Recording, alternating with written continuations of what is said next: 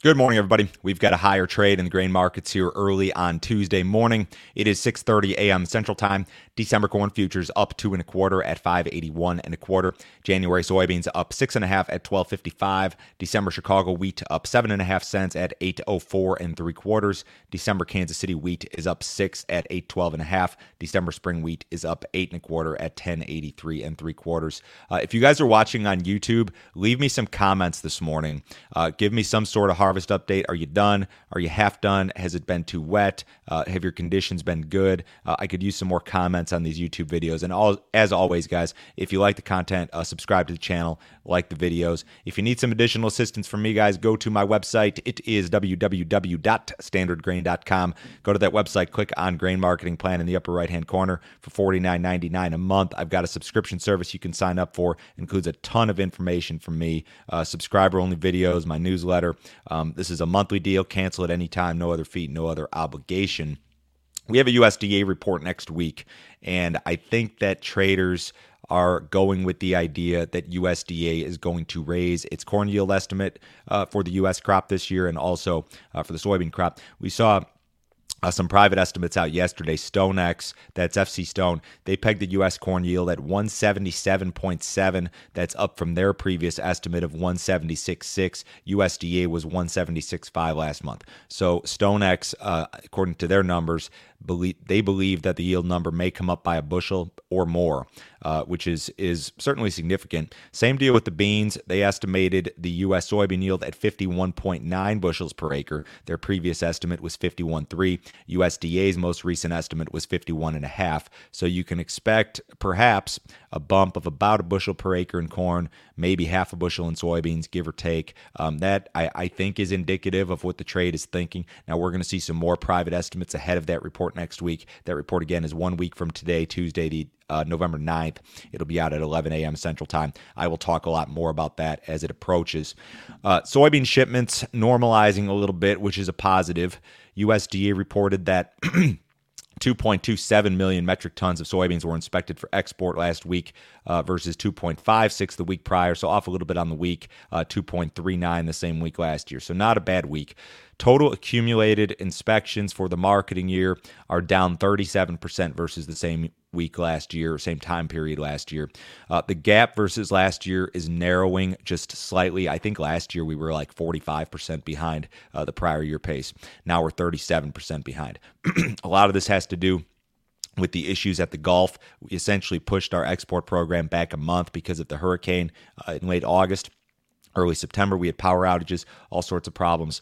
And um, I don't know if we can ever catch up fully. We're maybe moving in the right direction slightly when it comes to beans, but it's going to be difficult to catch up. And as I've discussed on here at, at length, I think that USDA is going to have to reduce its export projection for soybeans.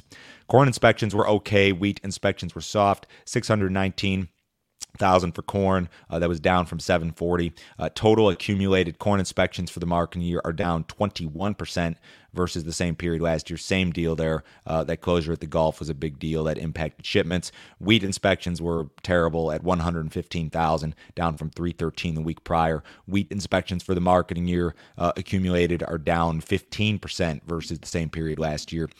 Brazil's soybean crop is more than half planted. Private Group AgRural estimates that the crop excuse me, was 52% planted through October 28th. That is the second fastest seasonal pace on record, according to that group. Uh, they increased 14% on the week. Uh, they're way above the 42% from the same week last year. Uh, they're also ahead of schedule in regard to corn planting. The group did note that uh, there may be some replanting as a result of excessive rains, but that overall the situation is good. So, yeah, if you get a situation where it, it turns very wet, which it did, there may be some replants, but overall they're in good shape. U.S. corn crop is 74% harvested versus 66 last week and 66 on average. You had some slow progress in some of these areas that caught a lot of rain. Illinois only improved by 3% on the week in terms of corn harvest. Indiana improved by only 5%. We know that some of those areas of uh, Illinois, Indiana, parts of Iowa saw a lot of rain here over the last couple of weeks that stalled harvest. So not a great week, but still ahead ahead of the uh, uh, long term average. U.S. soybean crop is 79% harvested versus 73 last week and 81 on average. Uh, same deal here. You saw some of these areas of the Central Corn Belt uh, move kind of slowly. Illinois 7% improvement on the week. Indiana harvested 4% of the crop on the week. Iowa 5%. Um, when you look at weather over the next seven days.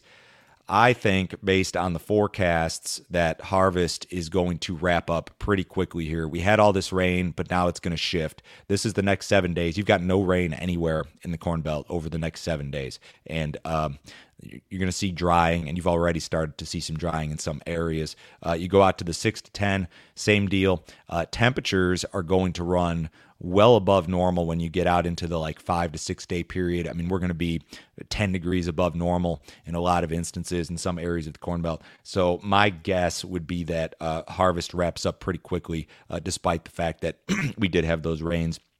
U.S. winter wheat crop 87% planted versus 80% last week and 86 on average. Uh, as with corn and soybeans, SRW uh, planting in the Midwest was kind of slow. Illinois and Indiana had a slow week. Uh, your HRW crop in the Southern Plains, they're they're wrapping up down there, so things moving along.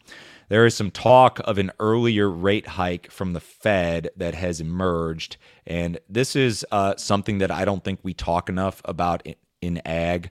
Um, in this environment.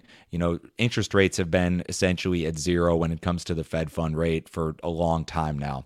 And if the rates rise in any material fashion, it could have a big impact on every asset on the planet. When the cost of money increases, um, the, the value of assets uh, a lot of assets may be overvalued if that's the case. So Goldman Sachs was out yesterday, and they now believe that the first post-COVID rate hike from the Fed will happen in July 22, July of 2022. Uh, they were expecting something like a year uh, later, like sometime in 2023. They said the main reason for the change in our liftoff call is that we now expect core PCE inflation to remain above 3% and core CPI inflation above 4% when the taper concludes. So the Fed's going to announce tapering uh, following this two day meeting this week. And then Goldman thinks they're going to hike rates in July of next year. A lot of people think it's going to be later than that.